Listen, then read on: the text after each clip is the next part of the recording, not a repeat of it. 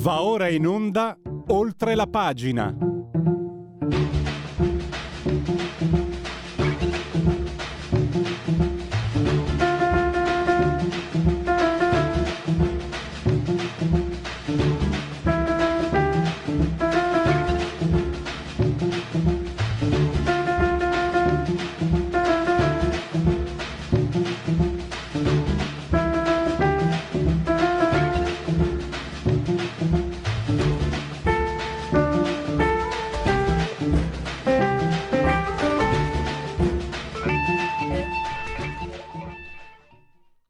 La pagina, Radio Libertà, il mondo al contrario. No, non è quella roba che pensate voi.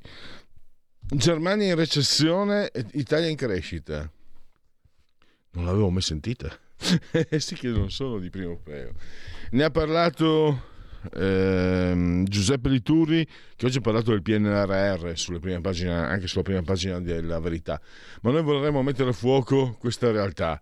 La Francia, eh, anche la Francia 22 miliardi stornati eh, per, per, non sforare il rapporto PIL-deficit, l'Italia invece ha tanti parametri in crescita. Tra l'altro il dottor Lituri non ha nemmeno messo e, e ha fatto un discorso eh, strettamente di tipo finanziario economico, non ha neanche messo per esempio la... anche perché è giusto così, non ha messo l'occupazione, perché è vero, sì, avere lavoro, però se poi prendi quattro soldi, di cosa stiamo parlando? Però i salari, ve l'ho detto ieri, hanno accresciuto il loro potere d'acquisto superiore al, ehm, all'inflazione per la prima volta dopo anni. Giuseppe Lituri, lo abbiamo al telefono, lo sto facendo aspettare, gli do il benvenuto, grazie per essere qui con noi intanto. Grazie Pellegrini, buongiorno a lei e a tutti gli ascoltatori. Allora, cosa sta succedendo? Eh, la Germania in difficoltà, tra l'altro eh, è giusto anche riprendere una sua osservazione. I giornali eh, di Francia e Germania, parla- soprattutto della Germania, stanno parlando molto della crisi del loro paese.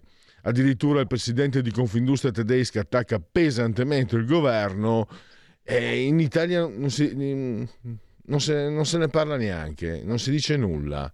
L'altro c'è un rientro delle entrate tributarie che smentisce quelli che dicevano che era il governo degli evasori, tante altre cose, quello italiano intendo dire.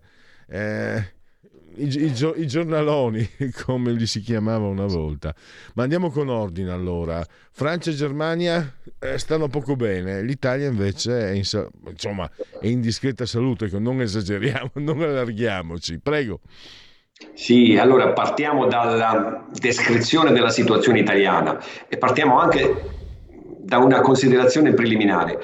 I confronti sui dati di andamento delle economie sono essenziali, cioè non ha senso guardare il dato solo dell'Italia e partire con delle conclusioni azzardate, bisogna sempre fare i confronti. Noi per dieci anni siamo stati sistematicamente caratterizzati da una crescita inferiore alla media di quella dell'Eurozona, cioè dalla eh, famosa cura Monti del 2011-2012 fino al 2019, noi davvero siamo stati gli ultimi costretti a essere ultimi da scelte di politica economica dettate da Bruxelles, molto discutibili, ecco, voglio usare un eufemismo. Poi è arrivato il Covid, lockdown, liberi tutti, eh, il nostro paese è quello che ha recuperato più in fretta di tutti e meglio rispetto a tutti gli altri paesi il livello del PIL dell'ultimo quadrimestre del 2019. Questo è un fatto.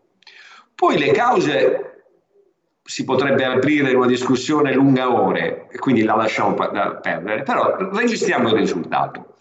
L'altro risultato è che quindi l'altro dato di fatto è che Francia e Germania, per motivi molto diversi, sono in seria difficoltà. Quindi noi non navighiamo nel loro, ci mancherebbe, noi resistiamo, però la nostra posizione, vista in confronto a quella di quegli altri paesi, è da sottolineare, è da evidenziarne la, diciamo, i caratteri di solidità perché io proprio lei ora mette a video questo dato, è appena uscito qualche minuto fa l'indice della Germania, lo stesso indice che io ho messo nell'articolo, aggiornato a febbraio. E vi assicuro che è da brividi, cioè è 4 punti sotto il dato di gennaio. In Germania c'è una crisi di fiducia in quel governo, c'è una crisi di fiducia nelle politiche economiche di quel governo e c'è soprattutto l'impatto della eh, crisi russa intesa in termini di fine del gas a basso costo. Cioè la Germania è in questo momento in preda a una crisi strutturale, cioè tutti i pilastri che ci avevano fatto dire, anzi avevano fatto dire a dei commentatori abbastanza superficiali, che la Germania era la locomotiva d'Europa, niente vero, sono quei pilastri, proprio quei pilastri ad essere crollati. Materie prime a basso costo, moderazione salariale e di conseguenza grande enfasi verso le esportazioni. Spesa pubblica compressa, deficit compresso e esportazione. Questo era il grande modello. È crollato tutto, non hanno più niente e questo ci deve anche far riflettere circa la mh, superficialità e la fretta con cui quel modello è stato saltato. Quel modello raccoglieva delle opportunità di breve periodo che si sono dissolte come neve al sole alle prime difficoltà. Altro è la Francia, la Francia non ha subito molto l'impatto della crisi energetica perché aveva l'energia nucleare, ma in ogni caso non può continuare a fare deficit pubblici di quelle dimensioni, perché se Bruxelles fa le raccomandazioni paese e mette eh, una, list, una serie di prescrizioni a carico della Francia e la Francia non le rispetta, la Francia ha un problema, e quindi la Francia è entrata, come noi, nella lista dei paesi a rischio di procedura di infrazione. Il punto è che la Francia cresce poco, non va malissimo come la Germania, ma cresce poco e deve ridurre il deficit, perché non può continuare a farlo secondo quelle regole là. Tutto questo cosa significa? Non è che questo ci mette in una posizione di vantaggio o, o di eh, chissà quale bengodi che si apre per noi. No, dobbiamo essere realisti. Eh, apre però degli scenari nuovi, quali? Eh, sono tutti da costruire, perché non possono, ecco, un fatto è certo, Francia e Germania non possono più bullizzarci, uso questo termine grezzo ma eh, spero che dia l'idea, bullizzarci come hanno fatto dal 2010 al 2012. Non è più possibile perché sono in una condizione eh, testimoniata dai numeri di debolezza. E la debolezza economica significa anche debolezza ai tavoli di negoziazione. E cosa si sono inventati? Ora si sono inventati, questo a livello di, di Unione Europea, il mito della difesa europea. Io non l'ho scritto nell'articolo, però poi questi cercano sempre vie di fuga rispetto alla realtà. La realtà li eh, mette davanti a, dati molto critici per loro e ora il tema è diventato la difesa europea perché Putin vuole abbeverare i cavalli a, a, a, a Roma lascio a voi giudicare della consistenza di questa tesi. Ora dobbiamo spendere per la difesa, spendere per la transizione energetica, spendere per la transizione digitale, non si capisce da dove questi soldi possano venire fuori. Cioè, quindi è tipico dell'Europa, quando c'è una contraddizione, una difficoltà, non è che ammettono la difficoltà e fanno ammenda e correggono rotta, magari fanno dietro fronte, no, caricano ulteriori scommesse lungo la stessa direttrice, allo stesso gioco. Lascio a voi giudicare la eh, diciamo, efficacia e, e, la probabilità di successo di, di, di, di queste scelte. Noi ora dobbiamo cercare di incunearci, siamo ancora deboli, non possiamo alzare la voce, non credo che possiamo alzare la voce, siamo ancora deboli, ma siamo meno deboli rispetto a dieci anni fa. Ecco, questo è il messaggio fondamentale. C'era un punto, volevo fare un passo indietro, che eh, secondo l'analisi eh, dell'UPB, l'Ufficio parlamentare di bilancio, eh, questa è, una, è anche un, diciamo una sua elaborazione, no? mi sembra, dottor Lituri. Questi dati positivi, e poi so che deve lasciarci tra due minuti, questi dati positivi sono comunque figli dell'impatto della, della manovra di governo, della manovra di bilancio che hanno fatto molta attenzione alle famiglie e ai salari, se non sbaglio. Sì, è un fatto, è un fatto. Poi ciascuno di noi può dire è poco, è, è nulla, però è un fatto. L'UPB ci dice che quei quattro spiccioli che c'erano, non erano proprio quattro spiccioli, è una manovra di circa 30 miliardi, il governo li ha focalizzati, li ha concentrati sul sostegno alle famiglie, sostegno al reddito delle famiglie. Se a questo ci aggiungiamo che soprattutto da ottobre in avanti l'inflazione in Italia è praticamente scomparsa in media grazie alla diminuzione dei prezzi energetici, perché i prezzi dei beni alimentari e dei beni del carrello della spesa continuano a manifestare ancora una seppur decrescente decrescente diciamo, vitalità, eh, però questo ha restituito potere d'acquisto. E il fatto che il PIL del, tri, eh, del, del, quarto trimestre 2023 e i primi segnali del primo trimestre 2024 mostrino qualche timida e soprattutto timida performance e soprattutto migliore ancora una volta di Francia e Germania, beh, non possiamo che ascriverla, questa, questa eh, modesta performance, a quei provvedimenti. Eh, L'UPB non è che stabilisce una relazione causa-effetto, dice guardate che queste decisioni hanno portato a quei risultati, però sottolinea eh, diciamo, l'efficacia di aver puntato e aver concentrato le risorse su quelle eh, particolari classi di famiglie e soprattutto aver così aumentato il netto in busta. Questi sono dati di fatto. Benissimo, allora eh, come promesso lascio i suoi impegni, la ringrazio davvero eh, per la sua partecipazione, grazie a Giuseppe Lituri e risentirci a presto naturalmente. Grazie, buongiorno a lei e a tutti gli ascoltatori.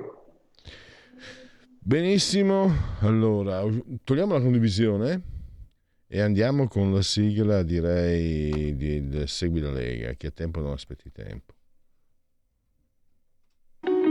Segui la Lega è una trasmissione realizzata in convenzione con La Lega per Salvini Premier.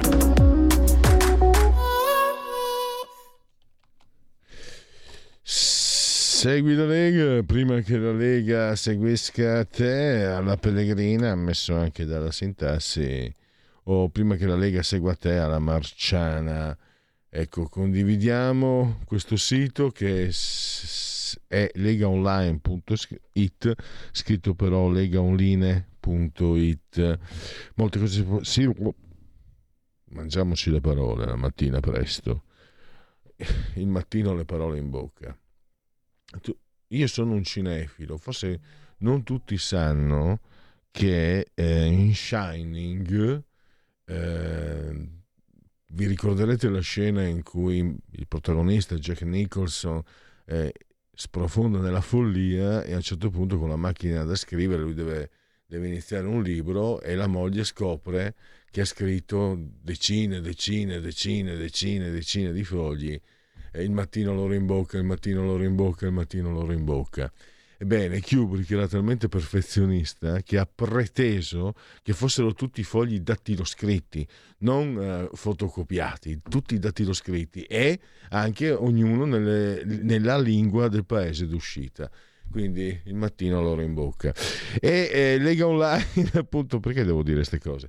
LegaOnline.it eh, vi offre la possibilità di scaricare il opuscolo con in PDF per eh, consultare i progetti portati a termine da questo governo con la presenza della Lega, poi eh, c'è anche la possibilità di consultare il calendario delle feste della Lega e infine la possibilità di iscrivervi alla Lega, è molto facile, molto semplice, si versano 10 euro, si può fare anche mm, tramite PayPal, PayPal, senza nemmeno vi sia la necessità che siate iscritti a PayPal, PayPal. Poi il codice fiscale, altri dati richiesti e quindi vi verrà eh, recapitata la magione per via postale ma se di mezzo ci sono poste italiane, sono raccomandati ampli, profondi, calorosissimi gesti apotropaici alle femminucce, ai maschietti e tutti gli altri sessi rimasti, quelli previsti e anche quelli non previsti. La tessera Lega Salvini Premier. Proseguiamo il gesto di autodeterminazione civica. Io lo definisco così, definizione personalissima per carità. Quello che conta però è che, eh, lo sappiate, ci sono questi soldi che il governo fa finta che non siano nostri, se li vuole tenere lui, noi possiamo dirgli perlomeno dove spenderli. Essendo questo un redazionale della Lega, eh, ovviamente in questo redazionale Segui la Lega vi indichiamo la, l'indirizzo leghista, quindi il 2 per 1000 per la Lega e il D43 nella tua dichiarazione dei redditi, scelta libera che non ti costa nulla.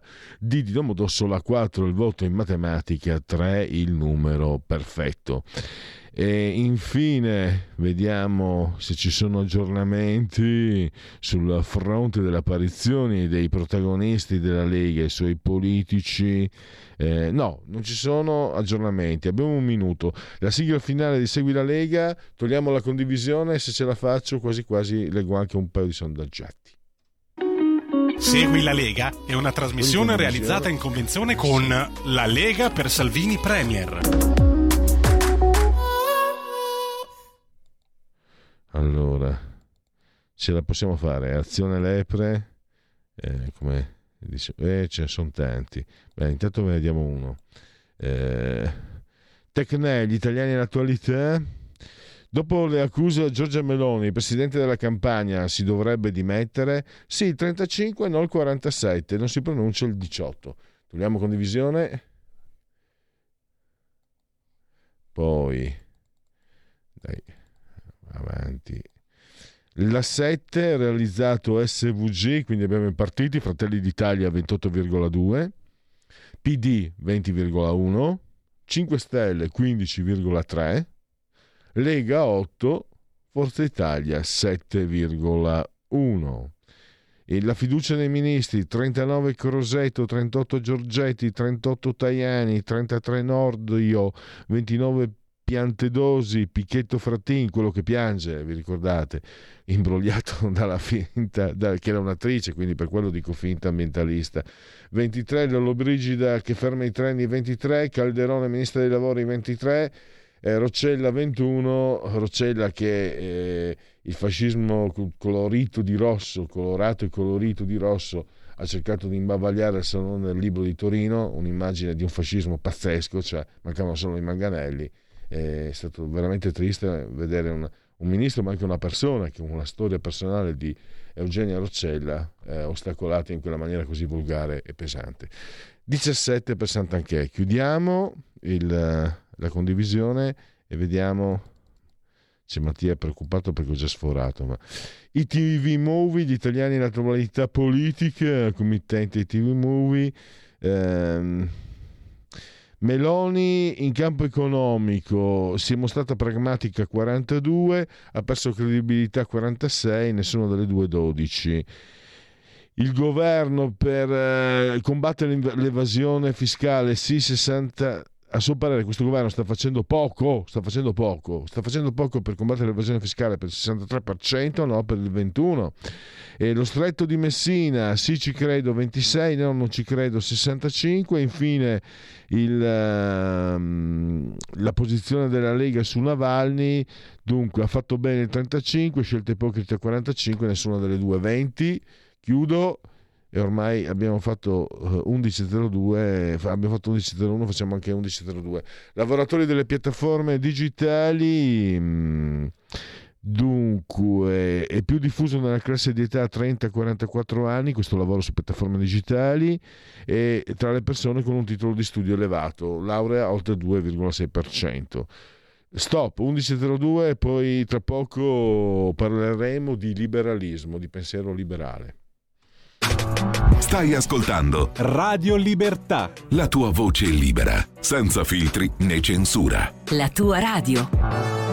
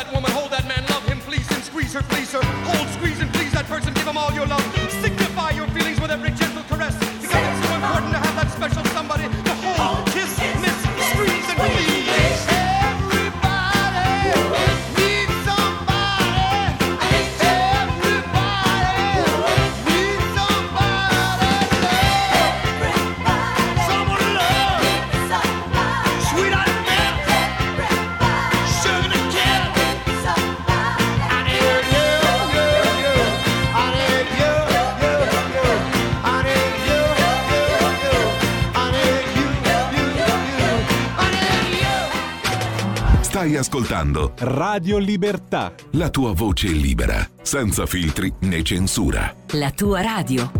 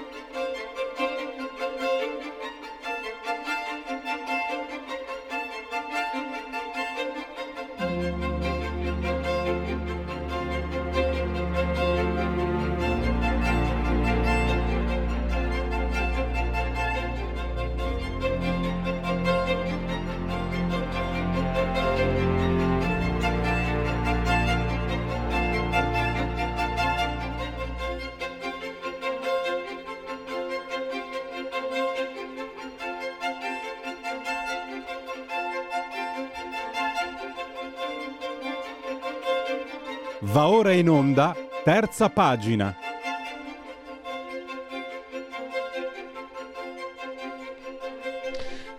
Eh, definire che cos'è il pensiero liberale è impresa ardua, anche perché mi azzardo a dire, per definizione il pensiero liberale è una formula aperta, aperta al confronto, aperta quindi anche a cambiare, no? non eh, appesa ai dogmi. Però è importante, o perlomeno diventa utile, anche orientarci per avere eh, l'idea, se non altro, del perimetro all'interno del quale possiamo trovare liberalismo.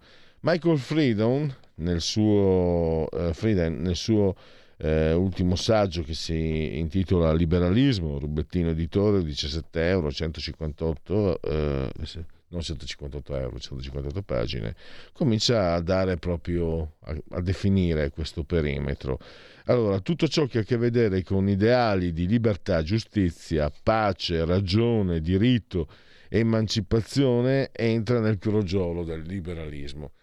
Abbiamo un campo largo, eh, non poco, però cominciamo in ogni caso in questo libro, eh, Frieden prosegue e eh, io parto anche dalla recensione che appassa ieri sul quotidiano La Ragione del professor Flavio Felice, eh, docente di storia delle dottrine politiche, che abbiamo al telefono, che saluto e che come sempre ringrazio. Benvenuto professore.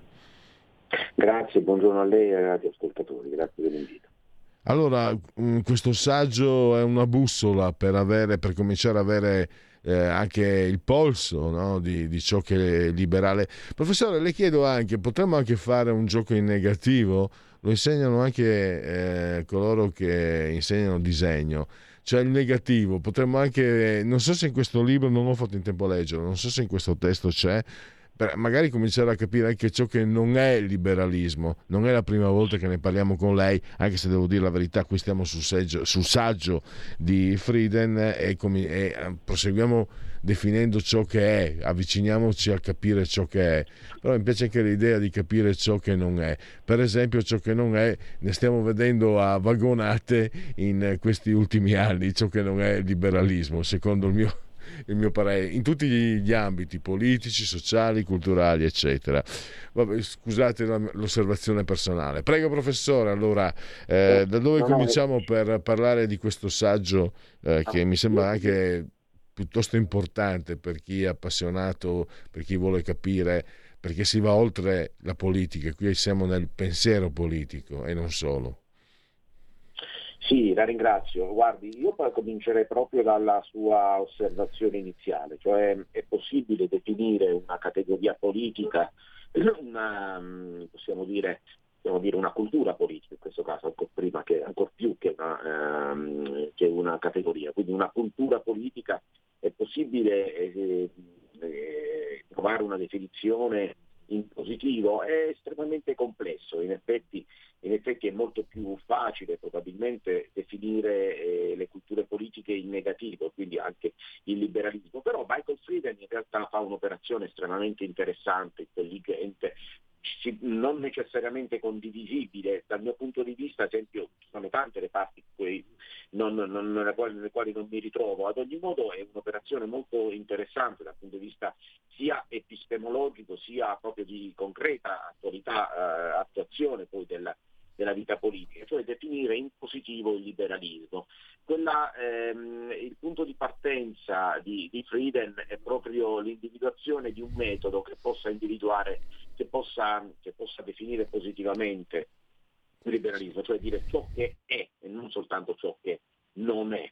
E per quanto riguarda questa interpretazione bisogna partire su, dai suoi studi che sono molto importanti dedicati all'ideologia. In pratica, ehm, in pratica Frieden è importante nella storia del pensiero proprio perché ridefinisce il concetto di ideologia e ne dà un significato abbastanza neutro, cioè un insieme di concetti, di, di valori, di principi e dunque tutto, tutto eh, ciò che rientra nella storia del pensiero può essere, eh, può essere catalogabile dentro una ideologia. Ecco, noi siamo abituati a ragionare eh, intorno all'ideologia come qualcosa probabilmente di negativo, comunque come una gabbia di ferro dentro la quale è impossibile, impossibile, muoversi. Ecco, per Frieden invece è uno strumento, possiamo dire così, epistemologico, è uno strumento che ci consente di conoscere meglio la realtà e quindi esiste anche l'ideologia liberale senza dare però a questo termine ideologia un connotato negativo. Ecco, detto questo, quindi do, il punto di partenza di Frieden, vediamo adesso perché è un'ideologia il liberalismo, in che senso è un'ideologia? Lo è perché Frieden eh, individua alcuni concetti, in modo particolare sette concetti e cinque fasi storiche e analizza come questi sette concetti si intercettano, ecco, intercettano le cinque fasi storiche. Ora, se persistono e il grado di persistenza di questi sette concetti nelle cinque, nelle cinque, possiamo, nei cinque stadi della storia individuano anche il grado di liberalismo. Quindi, quindi possiamo dire che nel pensiero di Frieden è possibile individuare una definizione di liberalismo ma è una definizione di grado piuttosto che di specie. No, abbiamo in tutte le fasi della storia gradi diversi di liberalismo, quindi a differenza di alcuni che ritengono che la, l'epoca liberale sia quella sostanzialmente che parte dal XVIII secolo e poi, e poi praticamente si eclissa nel Novecento per poi riaffiorare all'indomani della Seconda Guerra Mondiale, ecco, Frieden individua invece gradi di liberalismo in tutte le fasi storiche. Ovviamente ci sono fasi storiche nelle quali è più presente e fasi nelle quali è meno presente. Quindi per questo possiamo dire possiamo dare una definizione, questa, questo metodo di Frieden si chiama definizione, si chiama appunto metodo nostologico, cioè dà forma che dà forma al liberalismo. Quindi da questo punto di vista ha ragione lei, possiamo dare tanto una definizione in positivo quanto in, in negativo. Possiamo dire in questa fase storica, usando il metodo di Frieden, quanto grado, quanto liberalismo possiamo trovare, ovvero quanto grado e quanto il liberalismo ci sia. Ecco, questo è, possiamo dire è secondo me l'aspetto più interessante, anche se anche più controverso, perché in questo modo possiamo dire che il liberalismo è onnipresente nella storia, mentre io ritengo che non sia proprio, eh, proprio così. Però ecco, l- lo strumento che ci offre Frieden è veramente importante e utile per analizzare le epoche storiche e il grado della cultura liberale presente in, ciascuna, in ciascuno stadio della storia. Ecco, poi lei, professore, partendo da- dal paradosso di Brockenford, no? secondo il quale lo Stato Sì. liberale secolarizzato vive di presupposti che non può garantire, il che rende ancora, no? porta ancora più nell'indefinitezza, ma lei, professore, eh, siamo nell'ordo liberalismo, e sfodera la- il suo asso nella manica, il concetto seminale che- al quale possiamo anche far corrispondere assolutamente il liberalismo, cioè il concetto di attenzione di eguaglianza, ma è, è esplicitato molto bene, eh, cioè nessuno ha il diritto di dominare sugli altri, ha il diritto per natura o per provvidenza, per destino di dominare. Questo non esclude ovviamente le gerarchie che sono necessarie, sono funzionali per- mm, alla- al- ai rapporti umani, al lavoro. Nel lavoro se non ci sono gerarchie sono problemi. Eh, chiunque, lo dico avendo fatto l'operaio il magazziniere, il giornalista e altre cose ancora, se non ci sono gerarchie è il caos ma quello che è importante, tu non hai il diritto di eh, avere dominio, predominio sugli altri, non hai diritto per, eh, da- di nessun tipo.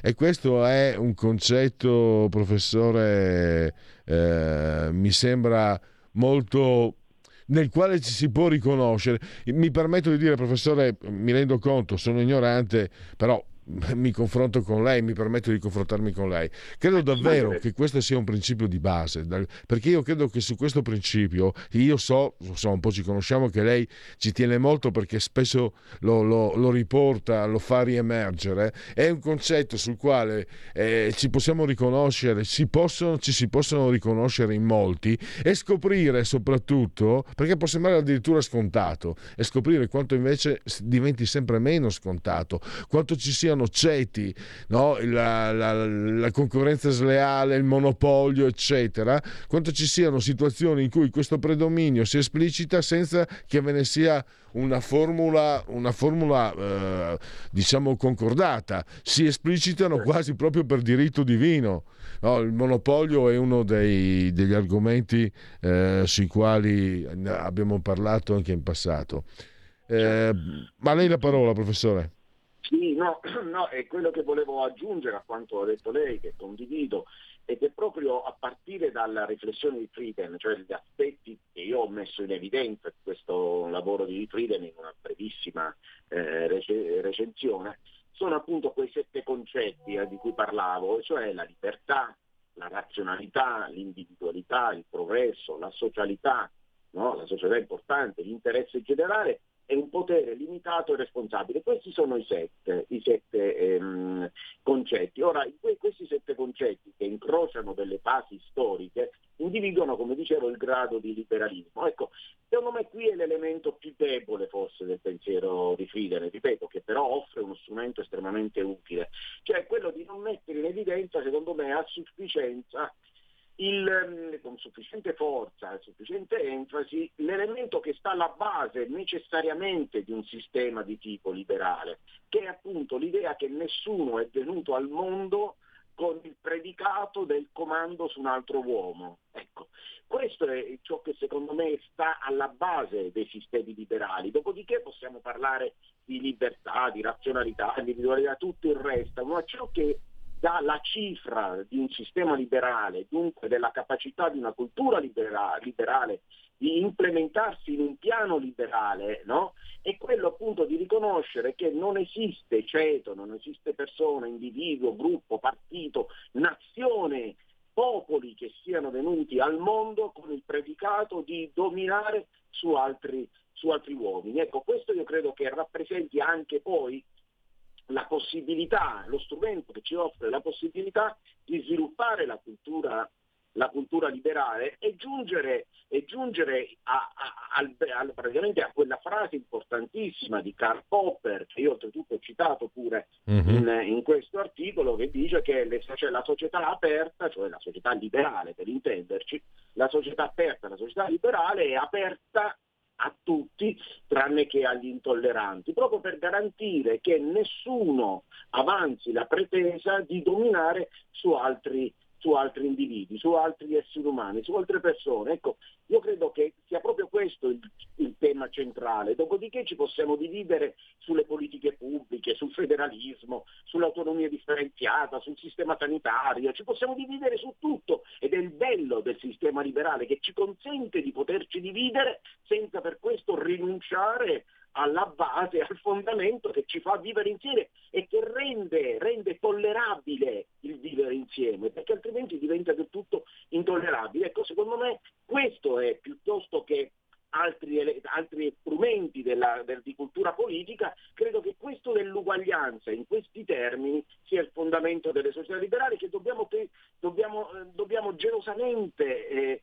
difendere contro tutti coloro che invece ad un certo punto ritengano che esista una classe, una, una, una professione, un popolo, uno Stato una, un'etnia e via dicendo che, che, possano dominare su altre classi, etnie e via dicendo, che poi il grande problema del Novecento che oggi può riaffiorare non con le vesti del Novecento ovviamente, del nazionalismo classico o del razzismo, ma secondo altre, ad esempio il dominio culturale di determinate posizioni rispetto ad altre. Questo, perché no? Questo potrebbe essere discri- un nuovo discrimine che indica il popolo buono e la distanza tra il popolo buono e il popolo cattivo e le ragioni del popolo buono di dominare sul popolo cattivo.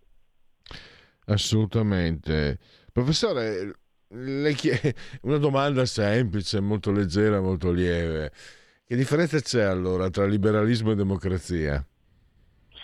Allora, non è, non è una domanda è fondamentale perché per, per, per allora, il liberalismo e la democrazia hanno viaggiato per un certo periodo di tempo in maniera separata, ad un certo punto si sono incrociati, si sono incontrati nella storia e alcuni e alcuni ritengono che il liberalismo si sia fatto contaminare dalla democrazia e la democrazia dal liberalismo. Potremmo dire che oggi due, i, i, i, due termini sono praticamente sono, sono coincidenti, nel senso che non possiamo immaginare la libertà del liberalismo senza la democrazia, perché si tradurrebbe in privilegio per qualcuno, rispetto ad altri, ma non possiamo neppure più immaginare la democrazia senza la libertà, perché altrimenti diventerebbe facilmente la mm. dittatura di una maggioranza su una minoranza. Quindi democrazia e libertà, democrazia e liberalismo non possono non viaggiare insieme proprio per evitare che il liberalismo diventi soltanto il regno del privilegio e la democrazia la dittatura della maggioranza. Allora, siamo arrivati al termine, professore, grazie davvero. Voglio ricordare ancora questo saggio. Eh, non vorrei aver capito male, lei si è occupato della traduzione di questo saggio, professore? No, no, no, no, io ho ah. semplicemente recensito il, eh, semplicemente recensito il, eh, il saggio. Il, eh, il, saggio di Friedman è stato tradotto da Lorenzo Maggi e curato mm. da Maurizio Serio dal collega professor Maurizio Serio e invece tradotto da Lorenzo Maggi. E direi che la recensione del professor Felice è eh, un, un, invito, un viatico a leggere questo saggio di Michael Frieden. Ripeto, Liberalismo, Rubattino Editore, 17 euro, lo trovate ovviamente anche online, oltre che nelle librerie, 158 pagine, quindi non è nemmeno uno di quei tomi massicci che spaventano. Professore, grazie davvero, grazie Flavio, al professor Flavio Felice, risentirci presto. Grazie a lei, buona giornata a tutti, grazie. E allora andiamo verso la fine del... che poi non è la fine, è una parte, la prima parte, perché poi alle 11.32, 33, 34 c'è Lega Liguria che è sempre però nell'ambito del oltre la pagina eh, però andiamo verso la conclusione di quello che riguarda eh, ciò che è sotto la mia eh, responsabilità eh, che succede? perché fai così? allora la tecnologia che ecco, eccoci qua quando c'è voce vo era per Yumi Ake l'autore della meravigliosa colonna sonora della sigla di Oltre la pagina. Mi permetto di dirlo perché mi sono arrivate diverse eh, rispondenze, state apprezzando in molti quella sigla. 11,1 gradi centigradi la temperatura esterna sopra lo zero, sono arrivati i convenevoli formulaici. Siete sintonizzati in simultanea quando sono scoccate alle 11.25 con Radio Libertà, oltre la pagina, insieme a Mattia, meravigliosamente assiso sulla tolla di comando in regia tecnica, il sottoscritto, entrambi siamo sospesi a 151 metri sopra il livello del mare. La temperatura dice 24 gradi centigradi interni, sempre sopra lo zero, se fosse sotto sarebbe qualche problema. Eh, 70% l'umidità, 1012.9 eh, millibar la pressione. Come sempre l'abbraccio forte, forte, forte, forte, forte, forte, fortissimo davvero alla signora Adriana Angela, alla signora Clotilde, alla signora Carmela. La signora Clotilde è una citazione meta televisiva che non ha mai indovinato nessuno, evidentemente non ve ne può importare di meno, ma io ci tengo a far sapere che è una citazione. Loro S ci ascoltano dal canale televisivo 252-252 perché questa è anche una radiovisione, chi, chi si abbona a Radio Libertà, voglio ricordarlo, campa oltre cent'anni, meditate gente, meditate. Naturalmente potete continuare a farvi cullare dall'algido suono digitale della Radio DAB oppure seguirci ovunque voi siate grazie alle applicazioni dediche, dedite e dedicate con il vostro smartphone, iPhone, tablet, mini tablet, iPad, mini iPad.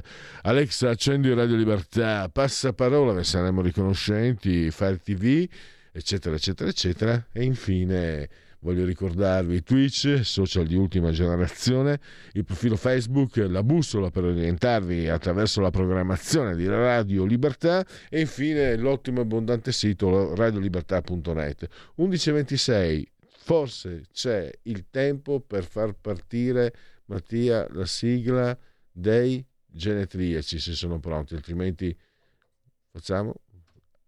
La verità è che sono cattivo, ma questo cambierà. Io cambierò. È l'ultima volta che faccio cose come questa. Metto la testa a posto, vado avanti, rigo dritto, scelgo la vita. Già adesso non vedo l'ora. Diventerò esattamente come voi.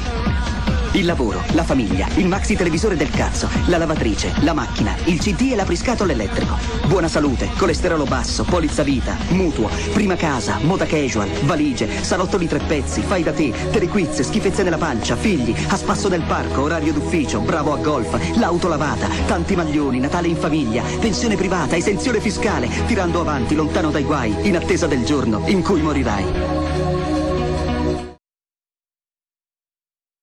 Genetriaci, ricorrenze e commemorazioni del quarto giorno di Ventoso, mese del calendario repubblicano. Per tutti è un giovedì Zoibe 22 di febbraio, anno domini 2024, 2024 per dir si voglia. Chi non sa ridere non è una persona seria, buffone, chi non ride mai. Queste sono parole di Chopin, Chopin, perché lui è polacco, però francesizzato in Chopin. Restiamo in Francia. Jules Renard, pel di carota, scrivere è un è una frase bellissima quella di Renard. Scrivere è un modo per parlare senza essere interrotti. Plauso, plauso, plauso.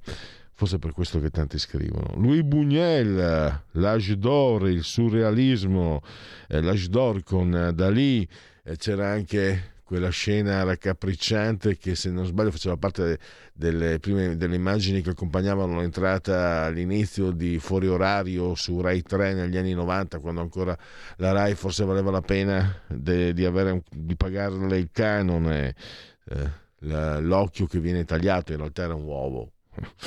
Eh, io diceva Bugnel grazie a Dio sono ateo e poi c'è una frase meravigliosa che mi ha impressionato di Bugnel. A cosa può pensare una ragazzina quando il vento le scopre le cosce? E qui andiamo. Andiamo. Ah! Oggi sarebbe da far festa, secondo me, la festa de, per tante cose per, per, i giovani, quelli che lo sono stati, per quelli che non lo sono più, per la bellezza, per eh, l'autonomia. La Vespa, la Vespa, perché oggi è il genetriaco di Enrico Piaggio che ha inventato la Vespa, il ciao, il bravo, fantastico, grazie. Pensate che Enrico Piaggio fu ferito da, un, da, una carogna fascista, un salottino, uno di Salò, perché non si era messo sull'attenti a un discorso di non mi ricordo più eh, quale, quale, gerarca fascista del Menga. Eh, così andava. Giulietta Masina, che è vero che eh, Federico Fellini l'ha cornificata da tutte le parti, però è anche vero che Federico Fellini, che è stato, uno, è stato definito il Michelangelo dal New York Times, è stato definito Michelangelo del XX secolo quando è morto, ecco, ha donato, omaggiato tutto se stesso, tutta la sua arte a Giulietta Masina in tanti film, ma soprattutto Le notti di Cabiria. Lì si capisce quanto un uomo può amare una donna e quanto l'amore possa arrivare a vertici inauditi. Soprattutto poi, vabbè, non tutti siamo Federico Fellini. E... Jonathan Demme, Silenzio degli Innocenti e poi Niki Lauda. La cosa più importante per capire come va una macchina è il culo eh, ma adesso pre- penso che non sia più, più, così. In Formula 1 lui ha vinto tre mondiali. Miu Miu, Sylvette Ri, L'Alectrice, un film che mi piace, piacque tantissimo.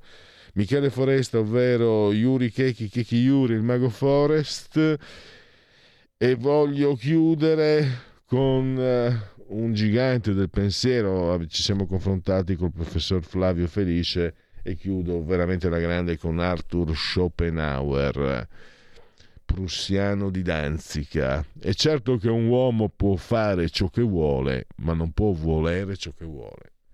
Chiuso, stop, grazie Mattia, grazie a tutti voi, vi lascio assolutamente alla grande nelle mani di Lega Liguria. Miau. Avete ascoltato oltre la pagina.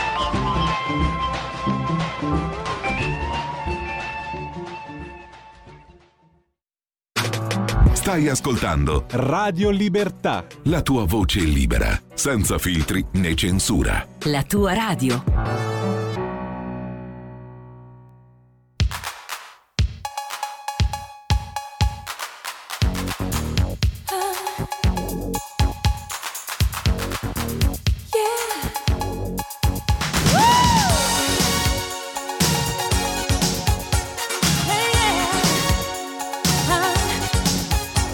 Ooh, yeah.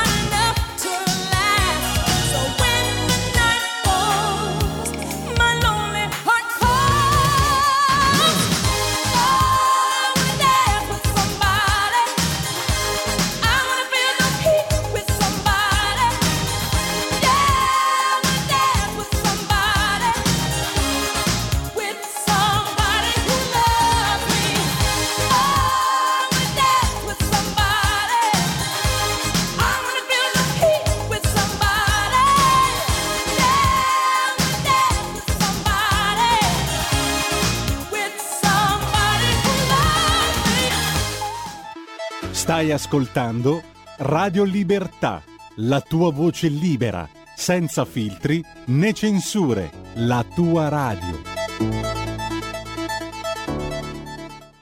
Linea in Liguria a Fabrizio Garfione.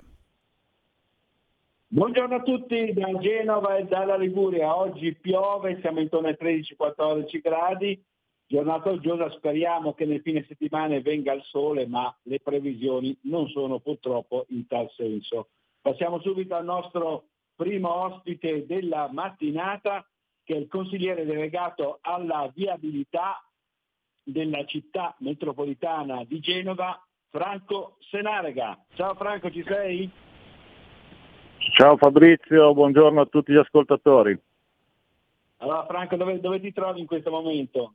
Sono in comune a Recco, mm, la presentazione dei nuovi ambulatori, ehm, diciamo si parla di sanità, è un tema sicuramente interessante, sentito, la Regione segue con attenzione anche questi aspetti e si attivano nuovi servizi, quindi sono buone notizie diciamo. Buone notizie per Recco, per tutto il Golfo Paradiso, Camogli, So. Assolutamente sì, assolutamente tutti i comuni, i sette comuni che gravitano su Recco avranno una, un'offerta sanitaria diciamo, implementata, un ambulatorio che offre prestazioni di tutto rispetto, quindi diciamo bene, ecco, oggi una bella giornata, almeno da quel punto di vista, meteorologicamente no, come anticipavi tu piove, ma almeno su questo aspetto diciamo che è un passo in avanti importante. Benissimo, però io ti ho chiamato per questo motivo. Allora, ci sono delle novità per quanto riguarda eh, insomma, questi autovelox. Continuano, continuano a colpire i vari fleximan nel, nel nord Italia. Devo precisare che però a Genova e in Liguria non abbiamo notizie di alcun palo dell'autovelox tagliato e, e devo anche dire a nord, di verità che la città metropolitana di Genova non ha mai installato un autovelox sulle sue strade. Sono stati invece installati dai comuni e la novità qual è? È che eh, nel prossimo decreto che è stato anticipato da Salvini e poi anche dalla nostra eh, deputata leghista Elena Maccanti, eh, ci potrebbe, c'è all'esame eh, insomma, il divieto di installare impianti di autovelo su, sulle strade a 50 km orari. Un altro emendamento prevede che in presenza di più infrazioni sullo stesso tratto nel giro di un'ora si paghi una sola sanzione maggiorata di un terzo. Ecco perché è una novità che interessa specialmente eh, non dico la città di Genova, ma più che altro eh, la, le strade che sono all'interno del territorio della città metropolitana di Genova, che viene gestito appunto dal nostro Franco Senarega in qualità di consigliere delegato alla viabilità. E che eh, al di fuori di Genova ci sono tanti, tanti autovelox 50 km orari. E lì c'è una distinzione da fare sulle strade interne eh, all'abitato ed esterne all'abitato, credo. Eh, tu hai fatto degli approfondimenti in tal senso, Franco? Ma questo appunto è un punto importante che andrà chiarito, ora vedremo la pubblicazione del, del decreto, vedremo nero su bianco eh, questi aspetti che non sono marginali. Ma mh, mm, a me mh, mm, vorrei sottolineare un aspetto. Alcuni hanno così eh, sono dimostrati preoccupati, mancanza di controllo, il Far West adesso eh, ne, va, ne va a discapito della sicurezza. Io invece dico che laddove eh, si interviene con la contestazione immediata, che mi sembra che sia un elemento eh, importante di, di, questa nuova riforma, eh, laddove si parla di presenza di eh, pattuglie, quindi che comunque possono fare accertamenti di aspetti legati alla velocità, anche se non si sanziona l'eccesso di velocità. Il codice della strada ti dice che tu devi misurare la velocità in base alle condizioni della stessa.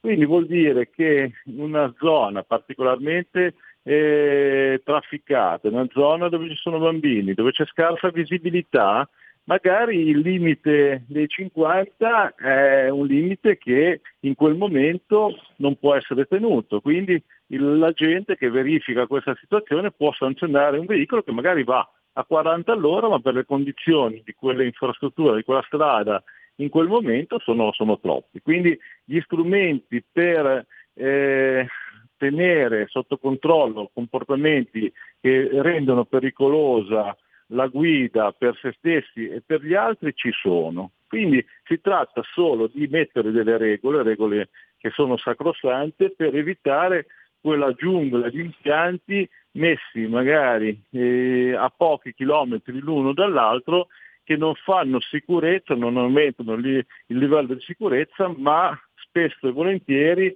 hanno no, la, la, quasi una funzione vessatoria e, e diciamocelo chiaramente alimentano in modo vabbè, regolare ma comunque dei, i bilanci dei comuni. Quindi insomma lì andava sicuramente posto un freno, messo una regola e mi sembra che su questo il eh, ministro, no, il vice premier Matteo Salvini abbia fatto benissimo a intervenire con equilibrio ma anche con fermezza.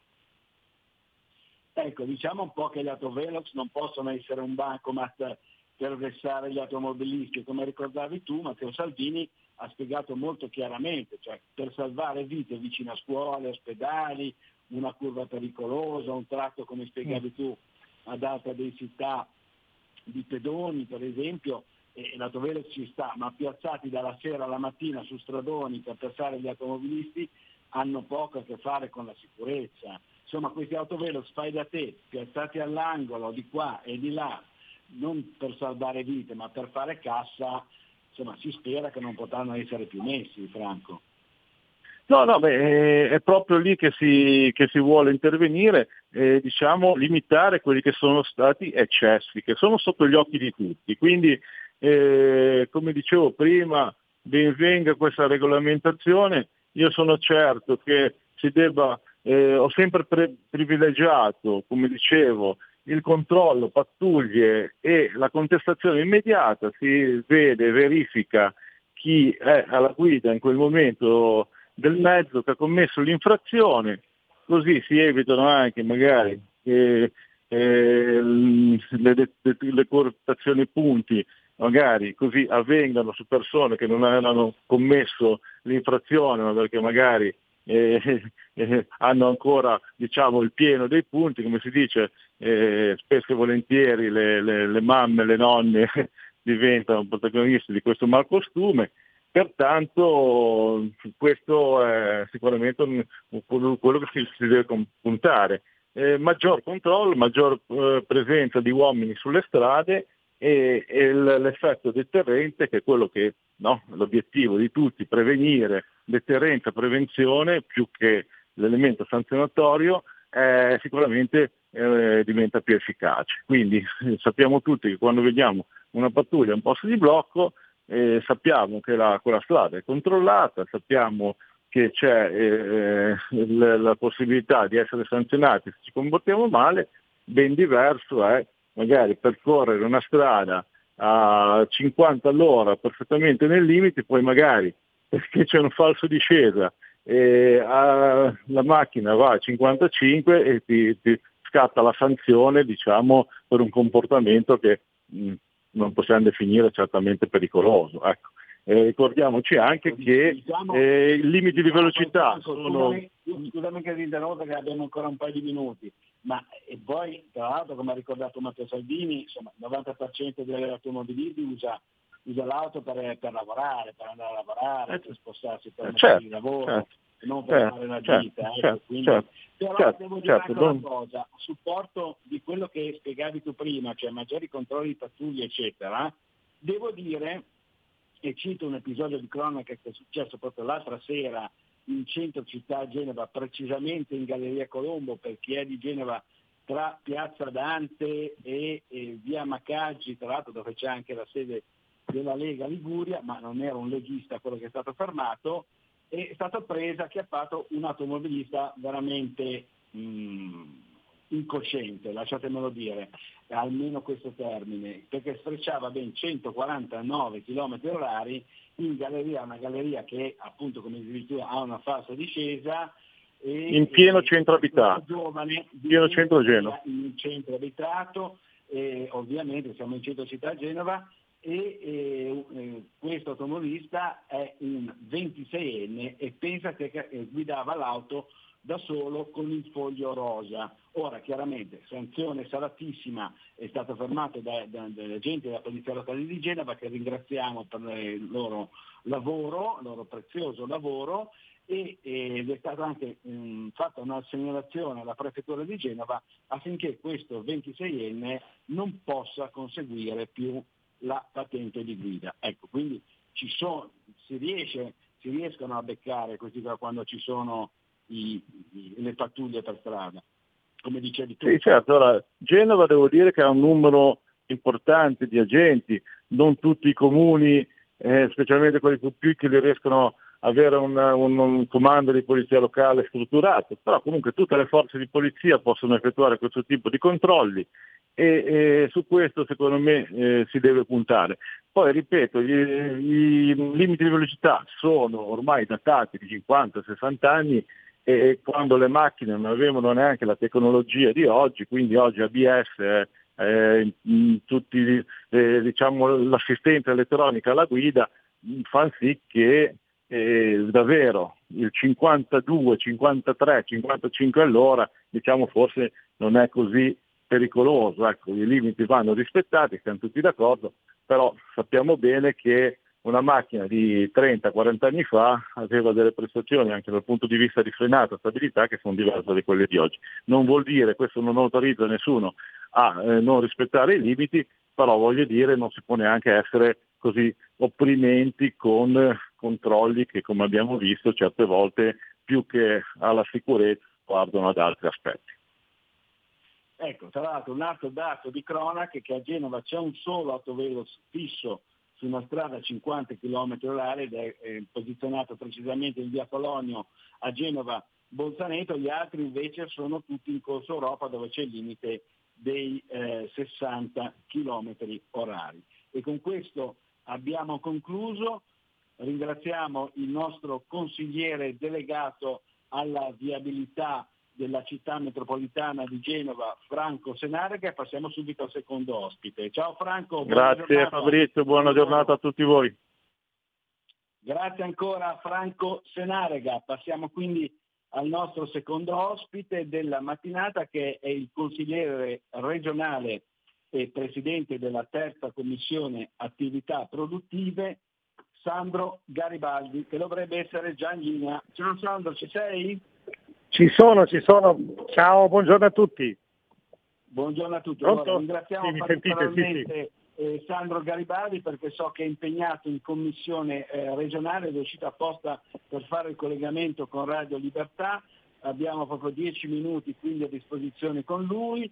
Allora, ieri c'è stato consiglio eh, regionale ed è stato approvato un importante ordine del giorno della Lega presentato da Sandro Garibaldi a sostegno della categoria dei balneari, un tema molto sentito, se ne, dibatte da, eh, da diversi anni, da quando l'Unione Europea ha tentato o, sta, te- sta tentando, continuando a eh, cercare di imporre la, la famosa direttiva Bolkestein, eh, poi ci spiegherà bene nei dettagli Sandro, e, e però il sistema balneare italiano, soprattutto quello della Liguria, è per lo più composto da piccole e micro aziende che devono essere difese sostenute. Sì, eh, questo, questo mio ordine del giorno va in quella direzione, è un problema che eh, diciamo che va avanti da- da- da una decina d'anni se non di più, perché dal 2006 c'è stata la Bolkestein e dopo poco tempo è iniziato- si è iniziato a discutere a parlare di questa problematica sulle concessioni. Effettivamente eh, si è perso troppo tempo, la cosa non è chiara, diversi governi si sono succeduti, ma poco o nulla è stato fatto, anche perché i governi, poi, alcuni hanno durato poco e quindi anche se qualcuno aveva voglia, qualche ministro, ringrazio ad esempio il ministro Centinaio che si era impegnato e aveva iniziato un percorso ma poi si è fermato questo percorso perché poi il governo era caduto. E da lì in avanti ancora più confusione e ora siamo giunti a un momento che eh, anche i comuni stessi sono in difficoltà. Perché o fanno i bandi o rischiano di essere poi eh, redarguiti dalla Corte dei Conti in quanto eh, non incassano le concessioni. Quindi c'è eh, davvero un paradosso tutto italiano e quindi davvero bisogna intervenire, come hai detto tu ci sono eh, piccoli e medi imprenditori per la maggior parte in Liguria e anche in Italia, solamente nella zona diciamo, delle, delle, della Romagna e della Toscana ci sono grossi stabilimenti, grandi grandi, tutto il resto è tutto diciamo, una, una, una situazione familiare, quindi ci sono migliaia di imprenditori e migliaia di dipendenti che sono in attesa con questa spada di Damocle perché eh, non riescono a, a, programmarsi un futuro, le famiglie non riescono a programmare gli investimenti che devono essere fatti perché sappiamo benissimo che le costruzioni sul mare c'è il salino e quindi ogni anno vanno fatte delle, delle grosse manutenzioni per non parlare delle mareggiate che si sono succedute ultimamente in questi anni che quindi hanno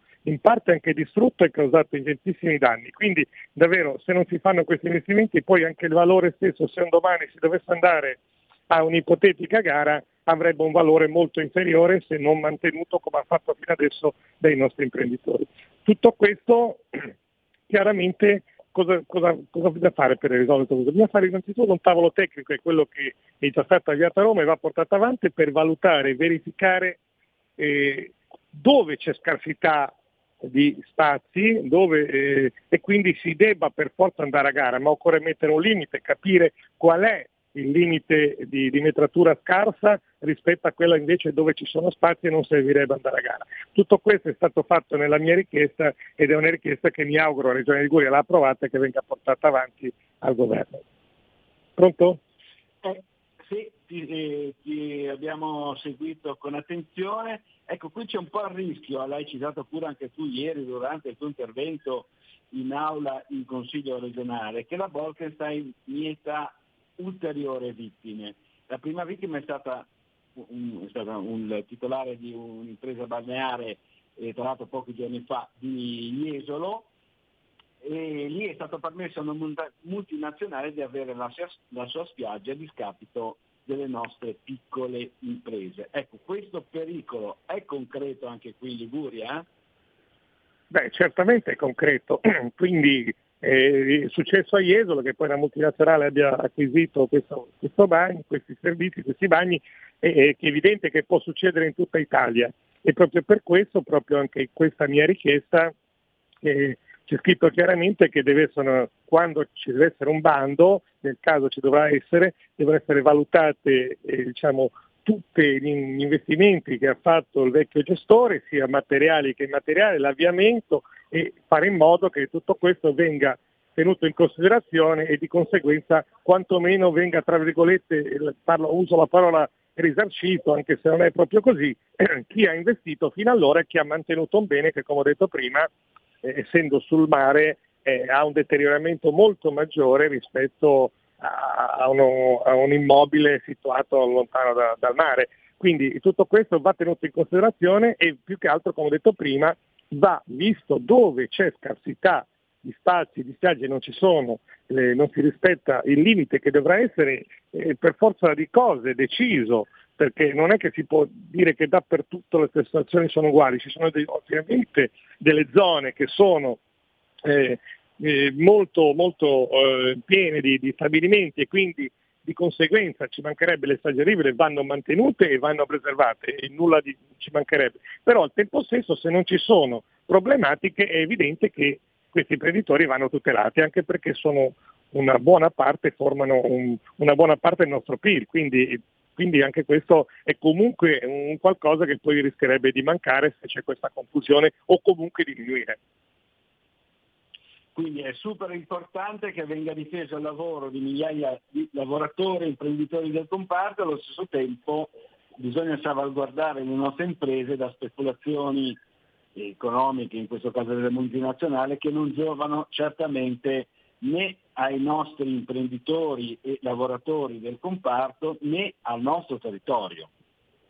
Certo, c'è questa incertezza totale in questo momento che deve essere risolta, e chiaramente con un, più buon senso possibile, rispettando le regole europee, ma al tempo stesso facendo e tenendo presente che vanno comunque tutelati anche gli imprenditori e i fruitori italiani e anche stranieri che vengono proprio spesso sulle nostre spiagge. Quindi ci sono da una parte la normativa che va interpretata e va eh, anche tra virgolette discussa in Europa, che ci sono alcune cose, altri paesi europei l'hanno, eh, eh, l'hanno, l'hanno presa in un modo diverso rispetto al nostro, l'hanno assorbita legislativamente diversamente da noi. Quindi lì eh, diciamo che sono interpretazioni e comunque in Europa si può comunque trattare. È evidente che se però non si fanno dei tavoli tecnici con gente preparata che possa eh, andare in Europa poi con una documentazione precisa sulla mappatura nelle nostre spiagge dove c'è necessità e dove non c'è risultati spazi e questo è evidente che poi l'Europa rischia anche di sanzionarci e noi non abbiamo concluso nulla, abbiamo dato solamente un danno. Benissimo, allora ti rilasciamo andare in commissione. Cosa, di cosa Grazie. state discutendo stamattina? In, in, Stiamo in discutendo sui porti, sull'inquinamento, eh, sui biocarburanti, tutte queste cose che sono importantissime anche perché sappiamo benissimo che in tutta Italia abbiamo eh, migliaia di porti e quindi noi tra l'altro in Liguria abbiamo un porto più grande che è Genova, ma anche Spezia, Savone, Vado sono altri tre porti importanti commerciali e quindi anche sull'ambiente abbiamo un occhio di attenzione particolare. Ancora grazie al nostro consigliere regionale e presidente della terza commissione attività produttive, Sandro Garibaldi. Ciao Sandro, buona grazie, giornata. Grazie, lavoro. ciao, buona giornata a tutti, grazie, grazie, ciao. Grazie ancora al nostro Sandro Garibaldi, per il momento da Genova e dalla Liguria è tutto, linea a Milano da Fabrizio Grazione.